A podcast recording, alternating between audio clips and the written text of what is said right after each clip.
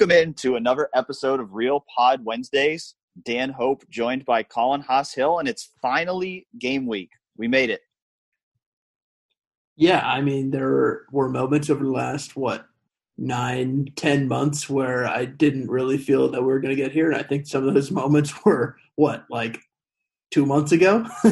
and yet we actually get here. And Dan, you're going to the game. I'm not going to the game. 1,600 people will be allowed in the stands. Potentially none of our listeners because they're not going to allow any actual fans, but there is football.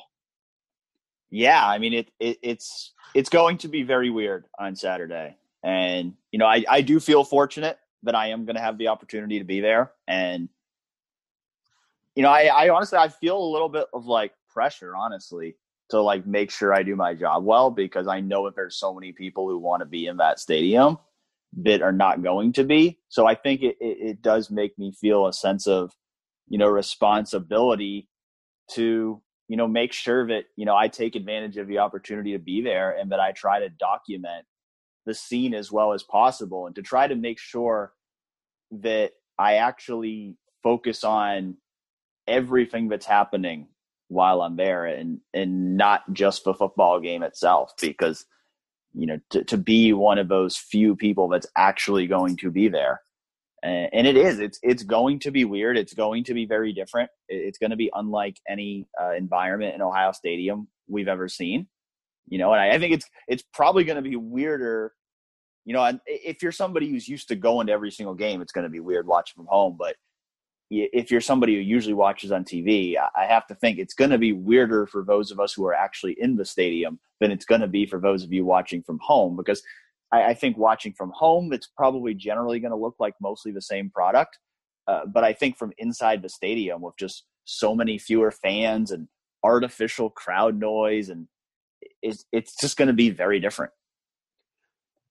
Do you think that any of this actually affects the game, or is it just that you know we've gotten so used to the pageantry of Ohio State game days and what that means, and there's so so so much that goes into it. It's honestly it's not even worth just trying to hit on everything, but almost all of that's removed, and and what you really have is just two teams playing football. And do, do you think that that you know we we've obviously we've had a chance to see how college football and other sports operate um, in a way where there's either a, a, a small amount of fans or no fans at all. Do you think that that affects Saturday's game in particular? Yeah, I think it's going to be one of those things that we probably think about more before the game than we do once the game actually starts. Because I, I, think once the game actually starts, and I think this is probably true not just for us, but probably for the players as well, that I think once the game actually starts, you become so focused on just going out there and trying to win the game, going out there and trying to perform, but you're not going to be thinking about the fans. But I, I mean, I think when you, you know, I think when you first go into that state, I mean, I, I think it's going to be extremely weird. Like, I don't even know exactly how they're going to do it. Like, if they're going to still do the run out of a tunnel that they usually do, like the national anthem, how that's going to work. But I feel like that's going to be extremely weird. Like, not having the marching band out there for that, like having no fans there for any of that. Like I feel like that's going to be extremely weird. And like post game is going to be weird. Like if they're singing Carmen on the field and there's no fans there, like that's going to be weird. But I think when the game itself is actually happening, you know, I, I I think at that point, if you're if you're a player or a coach, you've just got to focus on playing the game itself. And I think you already, you know, if you're if you're if you're a player or a coach, you kind of have to block out everything in your surrounding environment when you're playing anyway. So I don't think it's gonna. I don't think it's really gonna affect the game much in any way. I, I, I just think it's going to affect the environment, obviously, in an enormous way. Yeah, and like I don't think it's something that we're going to talk a lot about after probably today's podcast. Like I, I think you're probably going to write about it after the game, and, and we're probably going to mention it, you know, next week on on our on our show. But at the same time, like this is like we we spend the entire offseason dissecting football not dissecting what the atmosphere is going to be like but it's worth mentioning because like there are many things that make ohio state football special and, and only one of them is you know what they are on the field and, and the dominance that they've had um, playing football for for many many decades but like the pageantry of an Ohio State football game is just different. Um, and and to not have that, I think is is going to be, I mean, it's going to be fascinating. It's going to be unique, and, and hopefully it won't you know, carry on to to next fall. But I think it's worth diving into Nebraska for the first time because, like, I'll be honest, like, what we've talked for 10 months with no football going on. And I don't really know that we've spent more than like five sentences talking about the Cornhuskers beyond the fact that they were both the two teams who are at the forefront publicly fighting for a, a season this fall. Yeah, I mean, I think that's kind of by design because I think we do both think that this game probably isn't going to be all that competitive. I, I will say I, I think it's it's better than Bowling Green. I think it's it's better than Rutgers. yeah. yeah. I think it's better than Illinois, which was the opener for five days. I, you know, I, I think I think I think we're going to absolutely learn about the Ohio State football team on Saturday because I think Nebraska at least has enough talent that if Ohio State has any glaring issues, they could get exposed on Saturday. And I, I also think that if Ohio State looks really, really good, I, I think that's going to mean something. Like it's it's not going to be just oh you beat up on Bowling Green. Like, I mean, if you if they go out there and dominate Nebraska, like I think that's going to be a, a, very good sign. But I also you know I also think it's possible that you know they don't not they don't nominate Nebraska or they do, but we also see some flaws that we then might be talking about next week as something that if Penn State exposes it again, maybe Ohio State doesn't win. Yeah, it's it you know it's a fascinating game, um, and and I was you know I was talking to you a little bit, you know, off the air before this started, and like my one reaction to this game is less so about like how competitive this game is going to be, how much Ohio State's going to win by, can Nebraska give them a chance? It's probably less so that, and more so like what can we learn about the Buckeyes? What can we learn about this team? Because like we we've spent so long dissecting what this team is actually going to look like, and to finally get you know a chance to see them on the field, I think we're going to learn a ton on both sides of the ball, and and, and we can probably you know dissect at least a little bit on on what to expect. But is there one side of the ball in particular that you're more you know excited to see you know play out on on Saturday? I do have a defense because I, I think the defense is where the, the questions are. Like I think we both expect Ohio State's offense to look good. And yeah, I think, you know, if, if it looks as good as we think it's gonna look, that'll be exciting to watch. But to me, the defense is where the real questions are. To me, the defense is where, you know, I think ahead to, you know, week two against Penn State. Like to me, it's the, the defense, how well they come out of the gates, it could determine whether they can beat Penn State in, in next week could determine whether they can make this run to the college ball playoff. So, so that's the side of the ball that I'm going to really be most interested to see how they do, because I do think uh, they they've got a lot to work through there. New defensive coordinator, replacing most of the defensive line in the secondary. So, you know, I, I think those are going to be uh, the biggest things to watch for. I'll make the case for the offense a little bit, but I but I think it's worth sticking with. You know what we're going to see from Ohio State's defense against Nebraska's offense. Because, like you said, like there's a ton. I think more so. I think the main thing that's different between the offense and defense at Ohio State is just the known commodities. Like we know a lot about these offensive players. We've seen them play. We've seen them dominate. Like we've seen a lot of these defensive players dominate in high school film, or like we've seen them shine in moments late in games. But a ton of these guys you know we just haven't we haven't seen them either play in, in, in specific roles that that you know they're going to um, or uh, you know they're going to be first year players uh, not not necessarily first year players but first year starters. And i think that that's going to be you know something that's completely completely new for at least the secondary the defensive line. And i think the number one guys who on that side of the ball i'm looking for are the cornerbacks Sevyn Banks cam brown and marcus williamson and then the safeties, Josh Proctor and and uh, and Marcus Hooker, because I I just like I think one I'm interested to see how they play, and and two I'm interested to see how they line up, and and I think that Nebraska, while like Nebraska's not Clemson, you're going to learn something. Like Nebraska's a legitimate Big Ten team with some interesting players. I mean, Wan'Dale Robinson, they're going to move him around. I'm interested to see like what does Marcus Williamson do on him. Uh, is do, do, they get matched up at all? And, and are they is is Marcus Williamson able to stay in front of him? Like these are these are early good tests that that I feel confident Ohio State's going to win the game, but we'll sort of get a we'll, we'll get at least a hint of what Ohio State this Ohio State defense can can do looking forward. Yeah, I was going to ask about the most intriguing matchups going into this game, but you just stole mm-hmm. mine because that that's number that's number one for me is that that slot matchup because you know Wan'Dale Robinson's kind of guy. I mean, you, I mean, you just think back to Rondale Moore two years ago. Like you think about like that's the kind of guy, that dynamic slot receiver that you know they they could give Ohio State a lot of problems if if they're not uh, where they need to be at that slot corner mm-hmm. position. And you look at we we think Marcus Williamson is going to be that guy. And so, you know, if he is, this is going to be a big, a really, a really big first test for him. I really do think that. And so that's number one for me in, in terms of, you know, an intriguing matchup to watch in this game. I know you wrote about that on Tuesday. What are some of the other matchups that you're interested to see in this game? Well, I think one, you know, I'm interested to see. I think I think um, I think Pete Werner is a fascinating player to me because I feel like I spent a lot of the offseason talking about how impressed I was with him last season, his spot and his versatility, his ability to cover tight ends, his ability to drop like a safety, um, and, and also be physical at the point of attack. And I think he's going to need to be physical um, on Saturday and, and going forward because um, I feel like we're going to say this a lot, but it's not like Nebraska has has an amazing run, rushing game. But I think that they're at least dynamic enough to, to test you and see what kind of playmaker and how physical you are up front.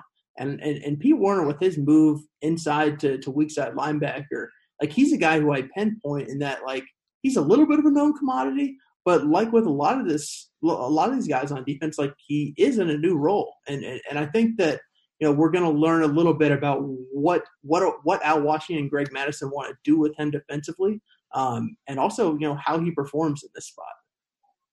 Yeah, I mean that's that's going to be really fascinating to see you know, that that will linebacker move for him, and I mean just the whole linebacker core in general. You know, whether it's Baron Browning, Justin Hilliard, combination of those guys at that Sam linebacker spot. I'm expecting probably Baron Browning will start there, and I think Hilliard will mix in a little bit as well. But it's going to be interesting to see, you know, how those guys play that role versus what we saw from Pete last year, and then you know, do we see this bullet role with Josh Proctor and there's just so many different interesting things with that defense. And, you know, I, I, mean, I've talked about it a lot. Like, I think definitely one of the biggest things I'm intrigued to see in this game is just what the defensive scheme looks like. If there's some new wrinkles there that they've been keeping under wraps that we're finally going to see on Saturday. And so I imagine, you know, if we do see some new wrinkles, I imagine we'll be talking about that on next week's show. But just that whole defense in general, I'm, I'm really interested to see what it looks like on Saturday. Yeah, and, and to me, it's specifically the back seven. Like, I, like, I, you know, I feel like we can learn a little bit about about the the defensive front, but I think, you know, more so than this week. I think next week against Penn State, we're going to really see what this defensive line has. Um, and and I think this week for me, it's learning a lot about these back these back seven guys, and and going beyond that, like you said, it's learning about what Kerry Col- what what Kerry Collins is is going to provide uh, provide the offense and or what the offense that would be fascinating if they, if they hired him as an offensive coordinator. Uh, provide the defense and combined with Greg Mattison, you know how they can how they can coach in game. But I'll make the case for the offense for a second, Dan, uh, because I am fascinated with if this offense can at least out of the gates come out in a way that it makes us it makes our eyes pop. It makes us feel like what we've been saying for the past 10 months is coming true. And that is Justin Fields looking like one of the best two quarterbacks in the country, a wide receiver core that I just feel like by the week I get more confident in, um, an offensive line that could be the best in the country, and, and, and, a running back situation that I think is probably has the most question marks with Trey Sermon and Master Teague at the forefront of that. Like I, I want to see if this if this offense can be the kind of offense that even with a uh, you know a defense that has plenty of guys in new roles who who might need you know some time to at least adjust to to what they're asked to do. Can this offense be the kind that leads Ohio State to a national championship, even if you know the defense maybe is is a step behind at least to begin. Like that that is what I am am maybe most excited to see out of the gate. I think for me, it's the reason I say the defense is because I think no matter how good Ohio State looks on offense on Saturday, one game isn't going to prove anything. But yeah, if the defense looks bad, that that could prove something. You know, that could prove something if, if the defense looks bad. So I think it's you know it, it's more a fact because because the thing is we know Ohio State is better than just about every team that it's going to play. It, so it, it's hard because you we go into this game immediately expecting Ohio State to look great. And if if it doesn't look great in any area, that's going to end up being what people focus on more than anything else. But that's the reality of a situation when you are a team that's trying to go win a national championship. So you know, you know that's the thing. It's it's greatness is going to be expected, and you know I thought I've thought about this a lot this offseason because we've talked so much about you know just wanting football back and the excitement for football back, and you know like Nebraska scores a touchdown in the first five minutes, immediately like the the entire tone of his whole thing is going to change, and we're going to be back to you know talking about how bad certain things are, and and Ohio State fans are going to have angst again. That would prove that all is right in the world yeah. after to to get us back to that point. Yeah. Um, but you know, you you mentioned you know what what happens if Nebraska were to to score a touchdown early. Like, I don't think either of us are going to pick Ohio State to lose this game. But what could make this thing dicey? what what could make this thing where we go into the second half or maybe even the fourth quarter and like it's a tie game or or, or you know it's it, Nebraska's within one touchdown. Like what what do you think could make that happen? Well, I think definitely first of all would be issues on defense because I think I mean we saw it 2 years ago. I mean I think if you know if the secondary struggles if they're not all on the same page where they need to be on defense, I think that could certainly lead to some problems, lead to Nebraska being able to keep this game competitive. I'd be really surprised if Nebraska is able to consistently stop Ohio State's offense, but I mean, turnovers are a great equalizer. There's a reason why the last three or four times Ryan Day has spoken, he has consistently harped on turnovers, playing clean football, because those are the, the things that can keep a team in the game. So it's, you know, sloppy mistakes, things like that. You know, those those can always keep a team in the game. But you know, I, I think you know, I think if Ohio State offense executes, that's going to give them a really good chance. But you know, I do think if you have defensive issues and you know maybe you know you have off you know a turnover or special teams mistake, you know some things like that you know those those things could open the door for Nebraska to make this game interesting. Yeah, it requires it requires quite a few things. like you said, turnovers, special teams errors, something like that. Like I think it's like as much as we talk about the offense, sometimes great offenses take time to get going. Like some sometimes thing you don't come out of the gate with an 80 yard touchdown to Jameson Williams which would be amazing to see. And like I low key think that that would like that's possible on the very first play of the game if Jameson Williams is a starter. Um, but I think that you know if you you know first three drives don't go as planned, you get six points out of it or something like that. All of a sudden, Nebraska is right there in it, and you know you have to buckle down. And and you do make the point. Ryan Day really has harped on a few things. Um, he's harped on recently, you know, trying to not turn the ball over. And, and Ohio State did a really good job of that last year, uh, generally. And that's obviously going to be important this season. And then also, like something he harped on last year is, is you know, come up at least a little bit recently, and it's just toughness and it's just beating guys up at at, at the point of attack. Um, I think that he wants to see that early, and in a stadium where there's 1,600 people uh, where everything is just so different. You have a different preparation, all that kind of stuff. Like things just get weird, and and you know we've seen weird things happen all around the country. So like I don't want to discount that that is a factor. Like unexplainable things, like just weirdness. Like it's 2020. College football has been been extremely weird thus far, and like Ohio State hasn't played yet, but who knows exactly exactly how that's going to work out with them. Yeah, I mean, the other great equalizer in this whole thing is COVID nineteen, and the reality is we don't know right now. I mean, we. We, we're not even going to know for sure on Friday. We're we, we're going to think we know when we get the status report on Friday, but there's the chance in the 24 hours between Friday morning and, and Saturday morning that somebody could test positive for COVID and then they just won't be there on Saturday. I mean, I've got to go into Saturday when the team comes out for warmups. I'm going to have to be looking and seeing is everybody here because there's the chance that guys just might end up not being there, you know, because they tested positive for COVID before the game. So, you know, that's the great equalizer too. I think we've kind of tried not to talk about that too much, but it, it is a reality that like, you know, there's that possibility that you know, if you lose uh, some key players before the game, you know, that could certainly equalize things up. And I think the one other thing too, like, you know, you mentioned, you know, some things he's been harping on, and I think we talked about it before about how, you know, you've you've been able to see the pivot in the last few weeks from like talking up how great this team is to to now getting really really into the weeds of coach speak. I mean, Tuesday's press conference of Ryan Day, if I'm going to be blunt, was one of the least interesting press conferences I've ever been at in my life because he just didn't say anything. It was it was very very coach speak uh, going into game one, and you can you can see you know that that pivot back to you know talking about a team that has a chance to win a national championship to now it's just all focus on Nebraska going one and zero. Oh. But I think it's easier to say that as the head coach than it is for the players to actually believe that. And I, and I do think this is a team that's going to go into Saturday with really high expectations. And there's two ways that can go.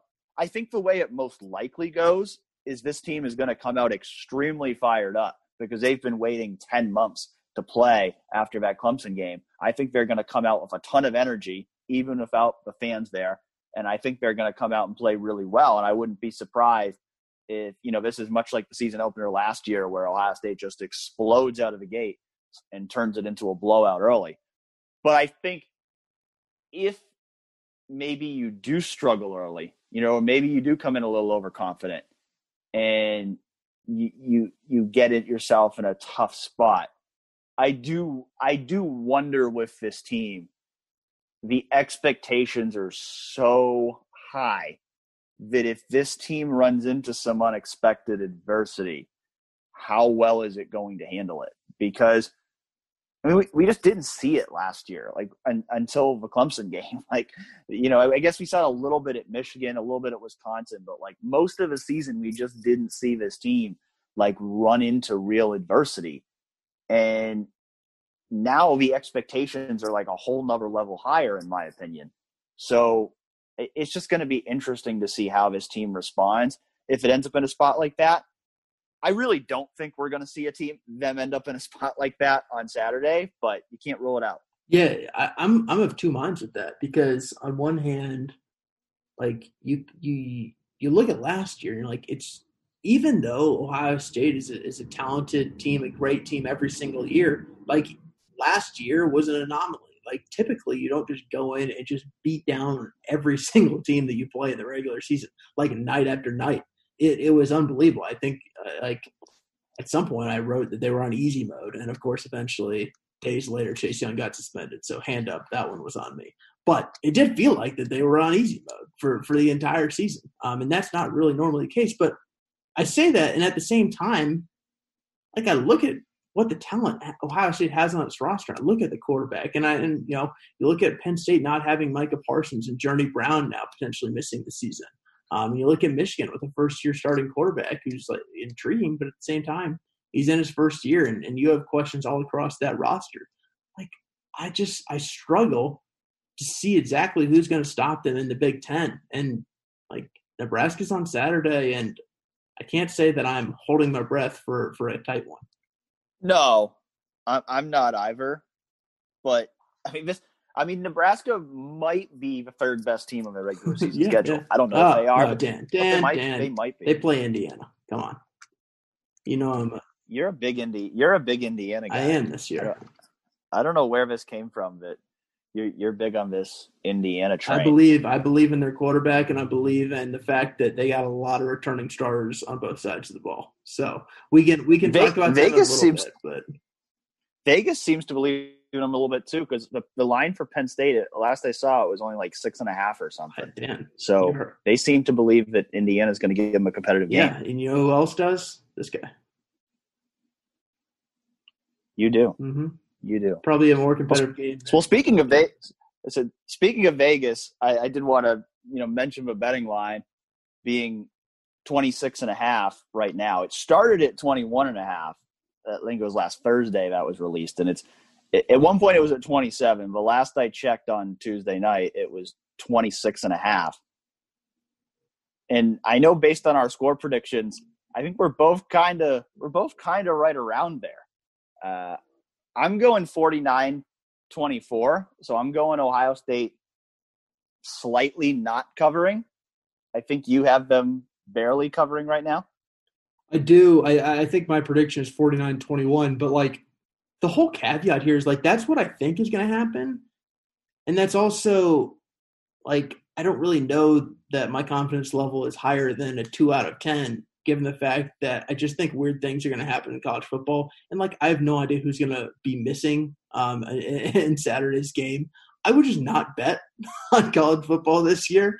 Um but if we actually decide that that you know if I were to bet, like I think like I don't know, 26 and a half as a line is inc- that, that that's completely reasonable to me. It's more reasonable than 21 and a half because I, when when 21 and a half came out, I felt pretty confident that that Ohio State would win by at least that that margin. 26 and a half you know something something goes wrong with the defense. Maybe they hit a big play. Maybe you know a drive stalls on offense. I don't know. I can see them i can see ohio state not covering that but i don't know. I clearly picked them to cover anyway so i guess that that's where my head's at with this with this one.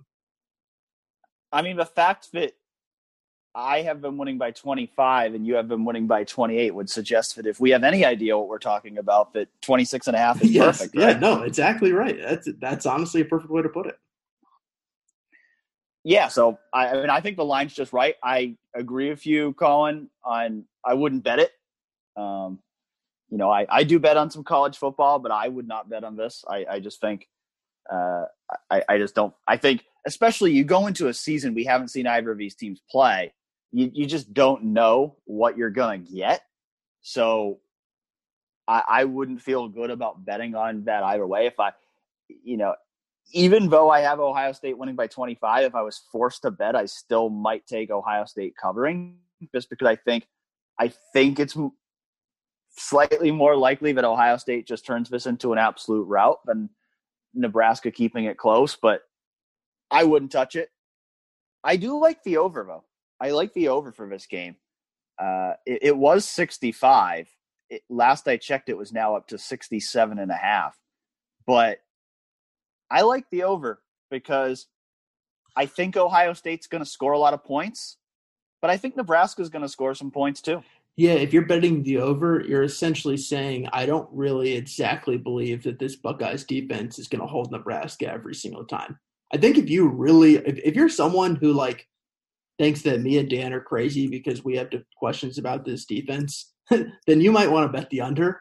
Um, but I think both of us, like, if if you believe that Nebraska is going to score at least a couple times, um, and maybe not make it competitive, but at least at least get some points on the board, then I think the over is reasonable. But again, Dan, like, if if Vegas nailed the the spread, and then all of a sudden you feel confident about the over here, I'm just saying.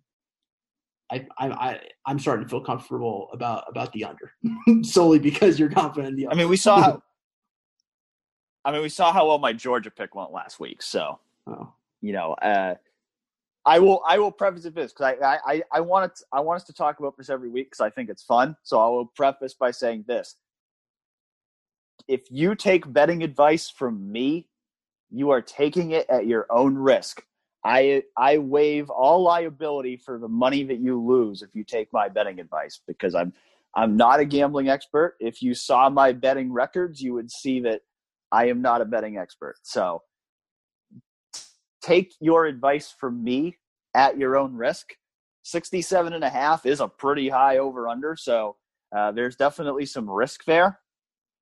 I just think it's going to be a high scoring game. I do. I think both teams are going to score some points. And I mean, there's, there's different ways that can go. I mean, that could be, you know, Ohio State's defense struggling, or it could be Ohio State turning it into a blowout early and then putting the backups in for the second half and just letting off the gas because, I mean, you're, you're, you're talking about if, if this game becomes a blowout and you got the second team in there in the second half, I mean, you're going to have a lot of guys who have never played before seeing their first action in a Big Ten game against, you know, I, I don't think a bottom feeder Big Ten team. I mean, it's not Penn State, but it's also not Rutgers. So I think Nebraska is going to score some points, but we'll see. If we'll see, you know, if, I'm sure there will be people ready to tell us we were wrong if the defense looks amazing on Saturday. I'm gonna I'm gonna fade Dan Hope this season, so I'm gonna go with the under there. see if it works as well as Slay Travis did. Exactly, exactly. So we should we should talk about three things we think. And Dan, I don't I think that you had some written down, and then I said my three things that I think are just going to be guys that I'm really excited to actually get to see um, with my own two eyes after waiting ten months on Saturday. But I want you to start. Do you have any theme, or are you just all over the board? Mine are all over the board, and mine are not specific to Nebraska game or anything. They're just three things that I've been thinking about. Uh, number one, I kind of already hit on it. I was going to say I think I'm an idiot for betting on Georgia to win because if I make a wrong prediction on this show, I'm going to be accountable for it uh, and criticize myself the next week. So I did want to say that, and I also want to say that if I was a Georgia fan right now, I it would be really hard to have to watch Justin Fields play for Ohio State because it was pretty clear on Saturday that Georgia missed Justin Fields. I think uh, the difference between Justin Fields and Stetson Bennett, I think, would have been the difference between Georgia winning and losing that game. So, you know, I, as I was watching that game, I just kept thinking back of that. And uh, it was not an original thought because every time I thought about tweeting something about it, like five other people would beat me to a punch and then I just gave up on it. But yeah, that was the biggest thing I was thinking when I was watching that game on Saturday is, man, if this Georgia team had Justin Fields, this could be a really, really good football team. But without Justin Fields and with what they have right now and Stetson Bennett, not quite good enough to beat a team like Alabama. I'm not so sure that there's anything in the world that Ohio State fans like doing right now that's not related to their Buckeyes more than you know needling Georgia fans that Ohio State has Justin Fields and they don't it's a nice, it's a good thing to have if you're an Ohio State fan. It is. It, it is. It is certainly not bad. So my first thing that that I I guess I've been thinking about, but it's more so guys that I'm excited to see. Um, I'll I'll start with Nicholas Petit Frere um, because he's someone who I think that last year. I don't remember exactly our thought process, but I think that both of us gave him a good shot to to win that right tackle job and beat out Branden Bowen. Obviously, that didn't happen. Um, and I think that you know as we've heard this offseason more and more, I think his body, his body, his weight probably wasn't in, in, in the area that Ohio State wanted it to be at that time. Um, now that he's entering his redshirt sophomore season, his third year, it to me, it I, I don't want to say it was do or die because that that feels way too strong, but it was a, it, to me it was a sense that if Nicholas Petit Frere is the guy who you, who you think he was, when he was the number one offensive line recruit in the country in 2018. Like he has to win this job. He has to beat out Paris Johnson. He has to beat out Dawand Jones. And I think, you know, things got weird in the offseason. Who knows if, if things would be a, a different at all if, if they went through a normal off season with going through spring practices and, and, and, and summer workouts like they usually do. But it feels pretty clear cut that Nicholas Petit Frere is that right tackle. Um, and I think a lot of people probably aren't going to have their eyes on right tackle during the game. And I'll be honest, like I'm probably not just going to be eyeing Nicholas Petit Frere the entire game, but definitely on a rewatch of that game, I'm going to be fascinated to see what he does. And it's not like Nebraska is bringing Chase Young off the edge, but you know, to see a guy like that who who has worked so hard to get his body in the right place and, and to finally get this opportunity that he that he has in front of him, I'm fascinated to see what he does with it. Yeah, and you get the impression that the way the coaches are talking about him, it's just different than they were talking about him the way a year ago. Like, I think you could kind of tell just from talking to people last year that they could see the potential in Nicholas Petit Frere, but he just he just wasn't quite there yet. He, he just wasn't quite there, and I, I think a lot of that had to do with the fact that he did have to transform his body. He came in light. You know, he had to eat a lot. He had to get up to you know the weight that he needs to be at. And I think now that he's been at Ohio State, you know, going into his third year now, you know, he's got his diet right. He's been working with Mickey Marotti. He's got that strength. You get the sense now that he's he's become that player that they've been waiting for him to become, and that's why he pulled away in this right tackle competition. And so I think there's reason to be confident in what we're going to see from Nicholas Petit Frere.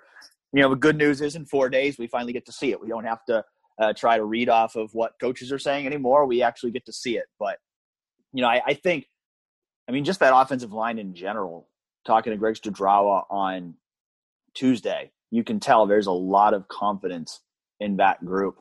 And I think a lot of that has to do with uh, Nicholas Petit Frere as well as Harry Miller stepping in at left guard. Can I throw out one more name? And, and, he's not one of my three guys, but since you mentioned, I feel like I sh- like he maybe should be one of my three, but I but I feel like you know maybe we can talk about for a sec. I thought it was interesting what what Greg Studrawa said about Thayer Munford. Um, on on I think it was Tuesday. Get my get getting my days mixed up, Dan. It's that time of year again. Um, you know the way that he talked about it. You, know, you hear people every offseason talking about you know this guy's in the best shape of his life, whatnot. I think that beyond him just saying that, like he was pretty forthright in saying that there wasn't the guy that that they needed him to be last year, and and I think if he's being transparent, if that if if that is really the case and, and they know that and they address that and he got a full off season, I'm interested to see what he can be because there were points last year where I really thought he was the weak point of the line. And at the same time, it like this to me, it was like this is Thayer Munford. This is a guy who I really believe in, who I think is a really good left tackle when he's healthy. And to me, a, a lot of it was that I just felt like he just wasn't himself for for health related reasons, for not just for on on the field play reasons. So you know, he's not one of my three guys who I wrote down before before we did this. But like that that caught my ear when when when Stud was talking about him. Yeah, I agree with you there because I think he, he's an interesting guy because we talk about the offensive line and you know, like even when I was writing about the offensive line on Tuesday, like you can say Wyatt Davis is the best guard in the country.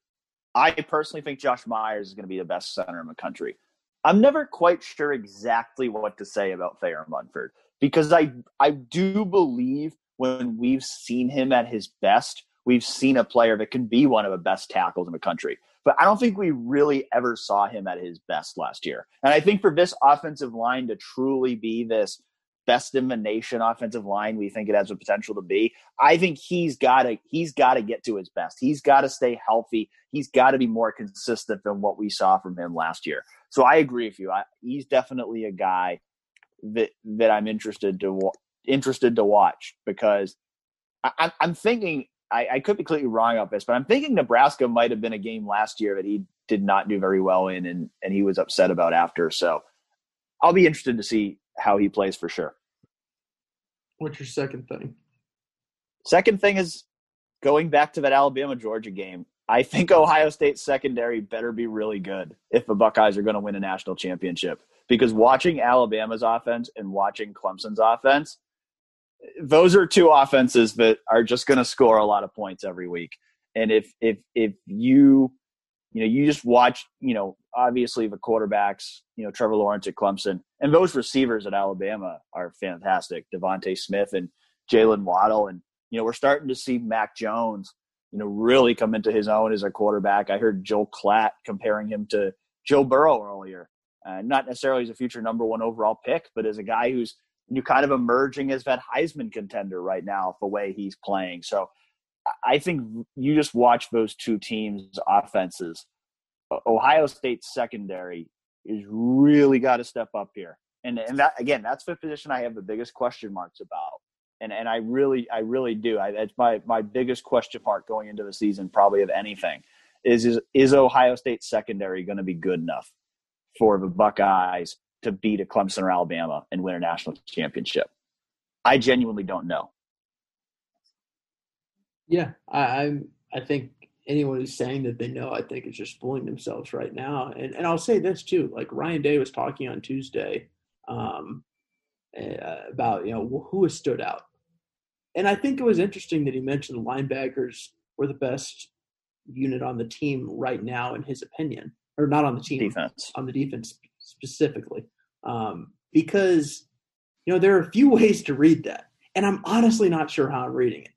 Like on one hand, like that's something that we've sort of said throughout the offseason. And and you know, we weren't hundred percent sure, but if you look at the depth that they had there, the versatility, all the different groups that they can play, like there's a lot to like about those guys. Like seven upperclassmen at linebacker, where you can play three guys at once and four max at, at you know against the Wisconsins of the world, like that's sort of crazy. At the same time, like we're talking about Pete Werner, Tuf Borland, Baron Browning, Justin Hilliard, and three juniors who we haven't seen play a lot. Like it, I'll be honest. Like it doesn't strike a lot of confidence in me knowing that that's the best unit on the defense to start the season. And and maybe maybe I'm wrong on this, and maybe this is just like obviously coaches like veterans. Like it's easy it's easy in practice for the coach to fall in love with the veterans who do who just do everything right like Ryan Day mentioned, like they're professionals. They go about their business like professionals. My one my one caveat to this is like when I think of best position group, I think of guys who can be playmakers.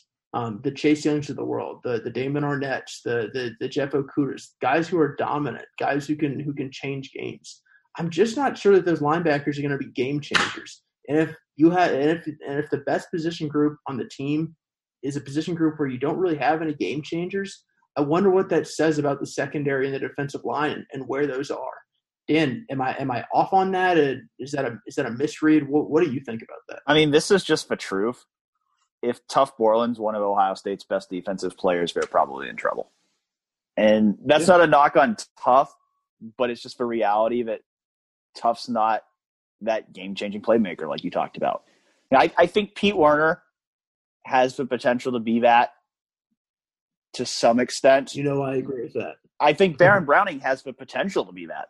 We haven't seen it yet, but I think he's still a guy that has the potential to be that. And the way they're the way they're talking about him makes me think maybe I, I, I don't I'm not sold on it, but maybe they finally figured something out with him that is maybe going to unleash him into the player we've been expecting him to be for years. So I do think you know that's the optimistic view of it but you know, glass half empty point of view, cynical point of view, does make me think there's there's probably reason to be concerned about the defensive front and the defensive backfield. And you know, they're, they're just they're just inexperienced. That's just the truth. And I, I think you know certainly you know you got some talented players there. I mean, you got Shaun Wade back. You have got guys like Zach Harrison and Tommy Togiai and Sevyn Banks, who I think have a ton of upside. But I mean, really, you know, you you've got one guy in those two units in Shaun Wade who's really like a proven star. I mean, you've got a Jonathan Cooper who's played a lot, but still, I mean, he's a guy we're going into this season and we're expecting to see a leap from, but he's got to make that leap to really be a guy who can lead that defensive front. So there's just a lot of guys there that they they need more out of, and we'll see if we see it. We will. My so my second thing that I've been thinking about, or second player I'm excited to see. After talking about that on a negative note, I feel like we need a positive here. Garrett Wilson. Garrett Wilson in the slot has fascinated me ever since that we we saw him that very first practice way back in early March. And I did wonder in the you know in the off season when they couldn't practice the way they wanted to, or, or you know they couldn't get their spring practices in. I did wonder whether they would move it back outside that hasn't happened. I think that he's going to get some outside receiver snaps, but I think you know in large part he's going to be a slot receiver, and that I am just so intrigued by because I think that he's going to lead them in catches. I think that he provides them with with some dynamic play in that slot that they didn't really necessarily have last year. You know, they had KJ Hill who was really good at what he did, and that was getting open, and that was you know catching passes and being sure-handed and, and running good routes. I think Garrett Wilson can do a lot of that but also he has a, you know an extension to his game that you know he's not Parris Campbell. He's not going to run a four two but he is more explosive and, and he can go down the field and, and, and make catches that KJ Hill couldn't. So I think that that's part of the offense that I am just fascinated to see actually play because what did we get? We only got one practice worth of watching them way back in the in the spring, but man, like he just looked like a natural in the slot, and I and I never really would have pegged him for that before we actually got to see um, him there, and and and before you know Ryan Day and Brian Hartline sort of explained why he's there. Makes a lot of sense to me, and and I I'm excited to see what it actually looks like. Yeah, I I am too because, like you said, I think he is very different than the other guys we've seen play in the slot in recent years, and I think that's not a bad thing. I think it could be a very good thing. I think he's got you know a different level of downfield playmaking ability, a, a different level of you know, you know, in terms of a you know a KJ Hill comparison, explosiveness. You know, they've had guys like Parris Campbell that have been explosive, but Garrett's just got a different skill set, uh, especially as a downfield receiver. I think that's the big thing. Is you know this is a guy he, he's in the slot, but he, he, can make you know big plays way down the field, and you know he's got that contested catch ability that we've seen. So I'm really intrigued to, to see that. You know, and I'm intrigued to see how they use him too. You know, you mentioned like him getting some snaps outside. I'm I'm intrigued to see how they do that. Like when they go to their two tight end sets, will he move back outside? in those packages. I was thinking about it earlier because we think so much about like what the starting lineup at receiver is going to look like. It would be very appropriate if they come out in a two tight end set with Chris Olave and Garrett Wilson at wide receiver. So uh, at least for the first play of a game, we can't uh, make a conclusion about who the third starting wide receiver is yet. That would that would be extremely Ohio State. That that really would. What is your third thing that you've been thinking about this week? I, I, I thought about it earlier, and I, I don't, I don't want it to come off the wrong way, but I just, I just gotta be honest about it. I don't know why Greg Mattison is being paid one point one three million dollars, and the reason for that is because we haven't talked to him since last year. We were supposed to talk to him on Tuesday, but apparently he lost his voice, which I have no reason to believe that that's not true. But there's still the fact that this guy is the co-defensive coordinator, and we haven't talked to him since last year. He was already going to be the last assistant coach to talk this year on a game week, and we haven't had a chance to talk to him. And I think he's a good coach. I mean, I think we saw the defense have a lot of success last year. I think he's still probably someone who's playing an integral role behind the scenes. But this is a guy who doesn't have a position group to himself. He does some stuff with the linebackers, but he's not the primary linebackers coach. He's not going to be the lead play caller because they brought in Kerry Coombs to do that. We don't really hear much about him on the recruiting trail. So I just I just don't know exactly what his role is. And I feel like for $1.133 million, we should probably know what his role is.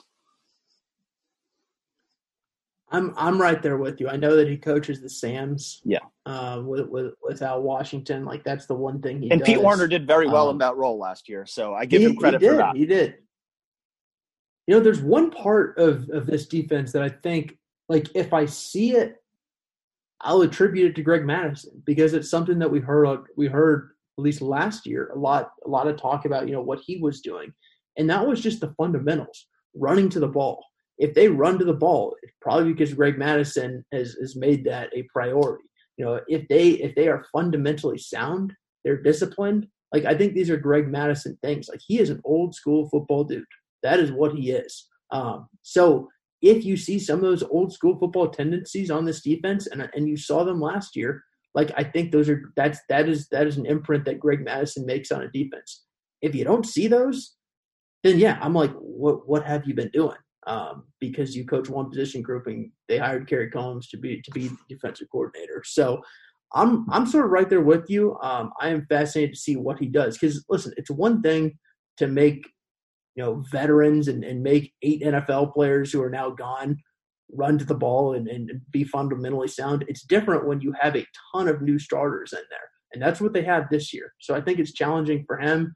it would be great to actually get a chance to talk to him, ask him some questions, like you said. Um, but you know, if they are that fundamentally sound defense, I will I will chalk that up to Greg Mattison. If they're not, you know, that I think those are questions that that fall on him. And I, I think they are okay with us not knowing what what he does, and he probably doesn't care too much about okay, my my opinion on you know his salary or any of that. And again, I'm I'm not saying he's not a good coach. I'm not saying he doesn't deserve that salary. I am saying that I hope when he gets his voice back that we will get to talk to him because I have had questions that I've wanted to ask him since the spring and you know we would have gotten him in the spring if it wasn't for his weird year. So it's some of that's just the reality of his weird year. There's there's other guys, you know, players we haven't talked to that we would have normally talked to by now just because of circumstances. But it, it just strikes me as a little funny that, you know, a guy who's got a coordinator in his title still hasn't talked to the media in 10 months.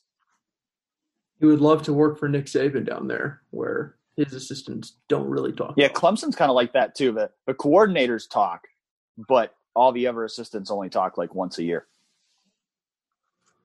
So my third guy, who I'm excited to see, third thing I've been thinking about, I sort of wanted to cheat and give two players here. Dan, can you even guess the position? I bet you can. Marcus Hooker and Josh Proctor. Yeah, of course, because they are so linked in my mind right now um, of, of how Ohio State's going to use them. But yeah, I'll just say one. I'll say Marcus Hooker because I feel like you know we got some glimpses of what Josh Proctor can do. Like we saw at the end of Wisconsin, the hit that he laid on Jack Coan. Like I was standing right beside him when that happened. I had no idea why Jack Coan decided to to do that, but shout out to him. He seems he he was okay after that. Um, Marcus Hooker, I just feel like I don't know a ton about him. Like I, I, I know what you know. I know what Matt Barnes has said about him. I know what he's said about his own game. I know what Ryan Day said about him. I don't feel like I, I, I know what he looks like on the field and, and how he plays back there at deep safety. So I think that you know him against Adrian Martinez. I think that that's going to be a fascinating matchup for me, just because, like to me, it's not really a first impression because he's in his third year, but it's almost a first impression because I feel like he's going to be the starting deep safety, and I haven't really ever seen him in that role. Yeah, I'm I'm extremely fascinated by that position because we still don't know for sure who the starter is going to be. I'm I'm with you at this point that I'm leaning toward Hooker being the starter, even though a couple weeks ago when I did a depth chart projection, I had Proctor as the starter. It could be a rotation too. I mean, it could be one guy's out there one series, one out the next, and they kind of see how it plays out, you know, over the course of that first game or however long it takes for someone to separate themselves. But yeah, I think that's one of the most fascinating positions on the team. And, you know, I, I'm glad you brought that up because, like, you know, one of the things I had written down, like on our show sheet, and we didn't get to it because we wanted to keep things moving along, but you just kind of the the depth chart and the starting lineup. Like, I feel like it pretty much every other position. I, I've got a pretty good idea of who's going to be the starter at this point. Like, there, there's a few positions where I could be surprised, but like in general, I think I have a pretty good idea of like who's going to start, who's going to play at each position. But that's still the one that I know those two guys are at the top of the depth chart, but I don't know who's going to start, and I don't know how the snaps are going to be split between them. Yeah, it's it's weird, and and you know that's something that we might have a better idea of in a normal year if we were able to actually watch some practices. But but we're just flying blind into this, eh, which is the case with a lot of it. Unfortunately, the blinders will come off on Saturday, and we will get to see uh, who the starting safety is and how they're going to manage those safeties first first time. And then they might do something completely different the next week against Penn State, but we'll at least get to see uh, one game's worth of evidence of how the defense is going to look. Got a few reader questions to get to before we wrap up this week's show. First question comes from Weave77, and he asked, does the fact that neither CJ Stroud nor Jack Miller have yet lost their black stripe indicate to you that Gunnar Hoak will start the season as QB2? I will answer this first because I've thought about this and I've theorized it to Colin off air, so he knows what I'm going to say. And I don't think it indicates that. I think the only thing it indicates is that those two guys, they, if one of those guys has earned having their black stripes removed and one of them hasn't, they were not going to take the black stripe off of one of those guys before the other guy before the season and give us reason to speculate that that means that guy's ahead of the other guy on the quarterback depth chart. So I anticipate that both of their black stripes will be removed on the exact same day, whether that's the way it should have gone or not. I just anticipate that's what they're going to do. I, you know, it could happen on Thursday or Friday. Maybe they wait until after the first game to do it, but I don't read into it in terms of a quarterback competition because I think you know QB two's got to be whoever the the best the best guy is, and you know there's a chance that guy's Gunnar Hoak, but my feeling is still that it's going to be C.J. Stroud or Jack Miller. I would bet on C.J. Stroud, but it could be Jack Miller. But I don't.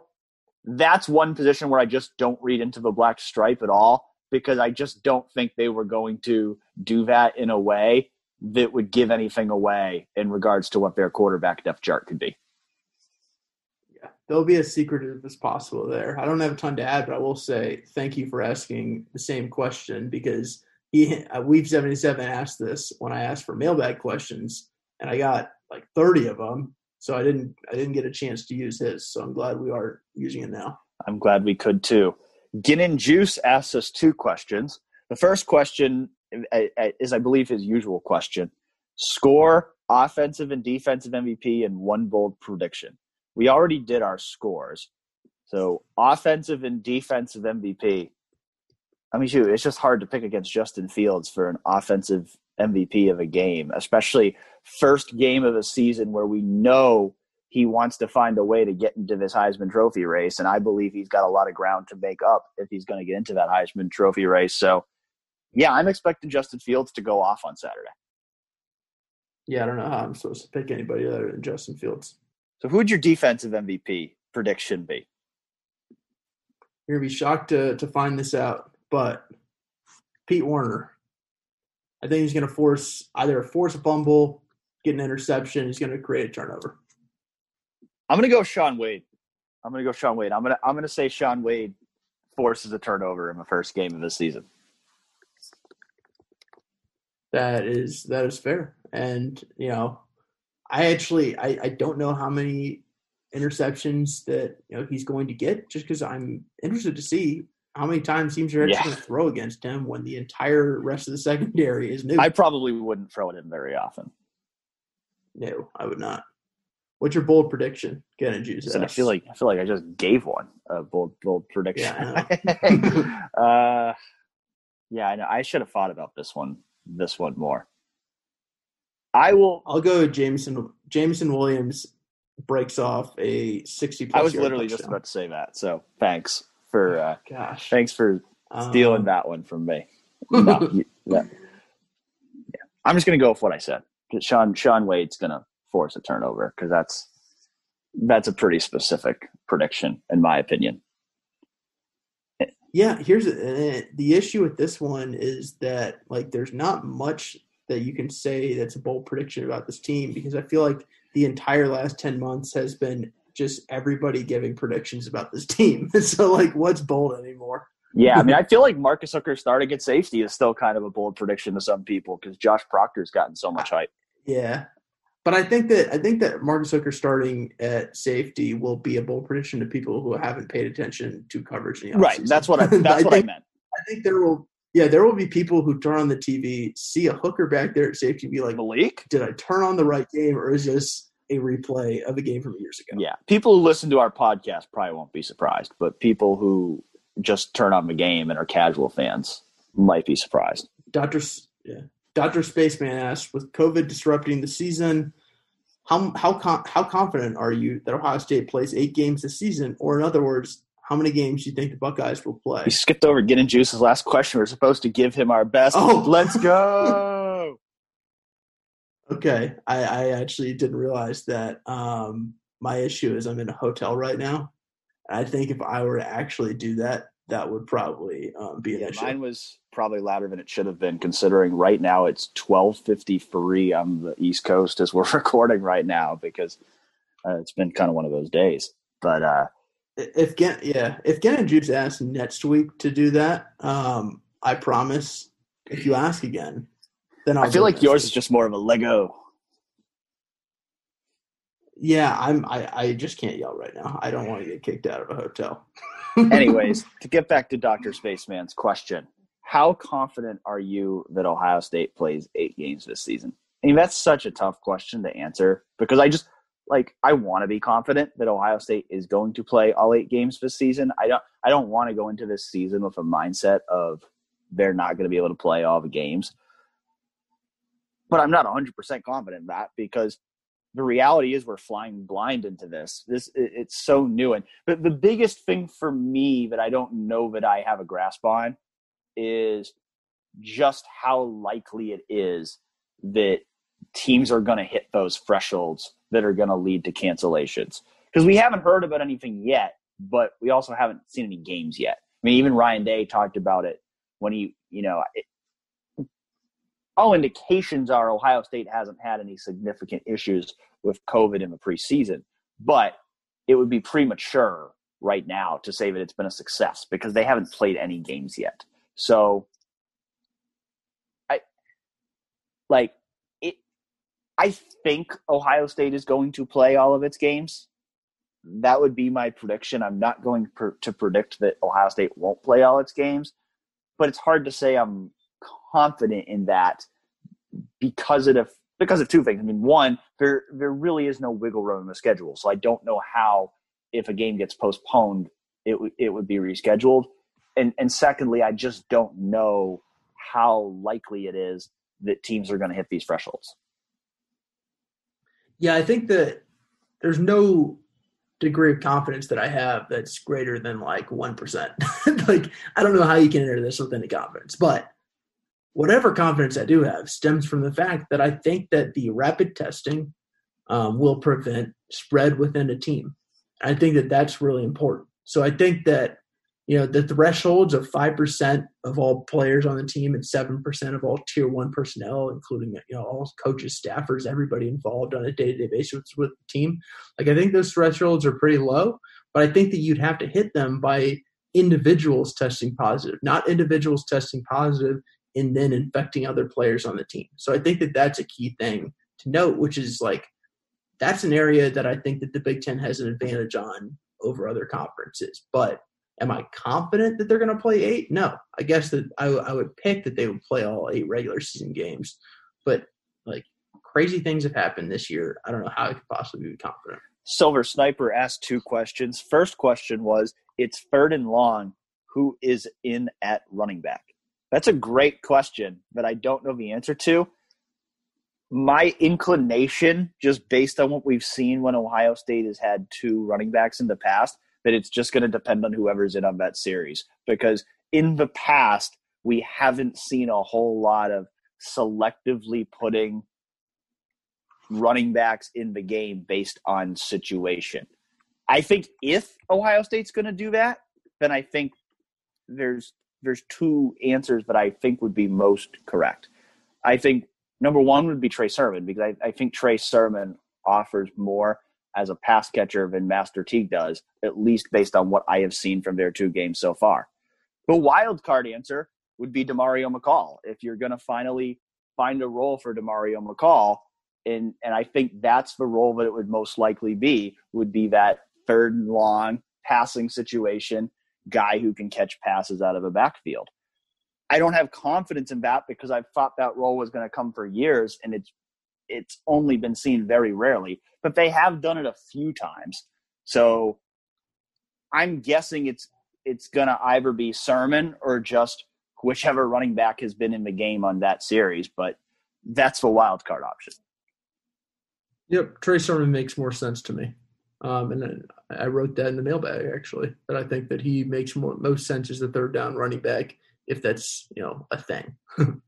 Silver Sniper also asked, "Have you seen Juice Man, that being Jameson Williams' high school film, and why on earth is he not the return man for Ohio State?" First of all, I have seen his high school film. It is very impressive, and there are a lot of very impressive returns on there. And secondly, do we know that he isn't? I mean, I think I've kind of assumed that Demario McCall would have that role because he had it last year, but that's also a role where they could really use a spark that they haven't had. And and when I think of who's a guy who could provide a spark in that role potentially, Jameson Williams is right at the top of that list for me because of his speed. And and we really don't know who the starting returners are right now. So I don't know if he will be or not, but I do think it's something that Ohio State should be considering. Yeah, well, here's the thing, Dan. You know why he asked that about about the Juice Man's high school film? Why? Because I put that in the mailbag. Uh, I, I I embedded the high school film into the mailbag. So yes, Silver Sniper, I have seen his film, and yes, it is incredible. Um, I think that one thing I would also mention about you know returners is you know catching the ball is important, and I have no idea where he is in that track. Um, so you know that's that that's the part of it that I don't know. Yeah, when he has the ball in his hands, he's legitimately incredible. He's breathtaking. Um, the other aspect of it is the part that you know it's just hard to know.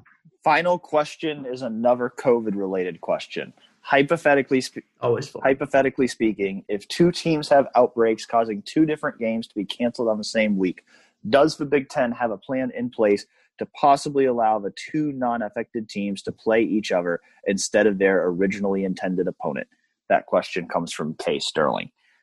The simple answer is I have no idea because the Big Ten has not publicly said anything about how they will handle that situation, and they're probably not going to until and if the situation arises. So, will that happen? I don't know.